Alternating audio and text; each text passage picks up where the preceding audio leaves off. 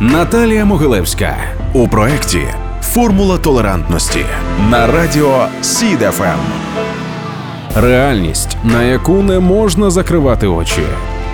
Джинджер, Джинджер! У дитинстві мене так часто кликали однолітки. В Британії, де я народилась, цим словом називають людей з рудим волоссям та ластовинням. Для мене, повірте, це була катастрофа. Я мріяла якнайшвидше закінчити школу і втекти до іншого міста. Думала, з дорослими такого не буває. Мене звуть Кароліна. В мене самої вже двоє дітей, але нещодавне цькування знов повернулося у моє життя. Одного вечора, гортаючи стрічку Фейсбуку, я побачила своє геть невдале фото. Цей кадр з якоїсь подорожі. Я у шапці, шарфі, ракурс жахливий, обличчя виглядає дивно. Такі фотки є у всіх, навіть у супермоделі. І нам точно не хочеться бачити їх у соціальних мережах. Тим більше, коли ти вже майже публічна особа, а твій чоловік змагається за крісло мера. Моя фотографія ілюструвала статтю із заголовком, якою може бути перша леді у Черкасах.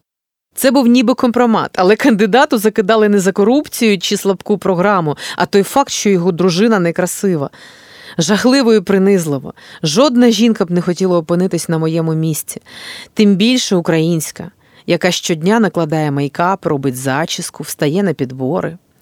Цю статтю я пережила спокійно, без скарг, сліз та істерик. Втім, стала рідше заходити у Фейсбук. Одного дня мене хтось тегнув у пості, що починався словами Підтримуємо Кароліну. На мить я злякалась, невже знову. На фото була зображена кандидатка у депутати міськради Вікторія. Вона сфотографувалася без мейкапу і написала, що жінка це більш ніж просто обличчя. Так розпочався флешмоб «No Makeup». Фотографій ставало все більше і більше. Мене підтримали і незнайомі люди, і близькі.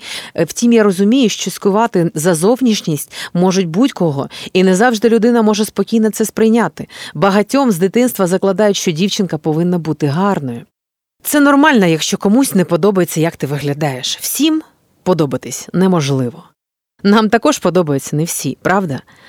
Я тебе дуже прошу, але при цьому ніколи не перепрошу за те, як ти виглядаєш. Це твоя особиста справа. Тому що чисте серце важливіше за гарний мейкап та новенькі шмотки. Формула толерантності на радіо СІДФМ.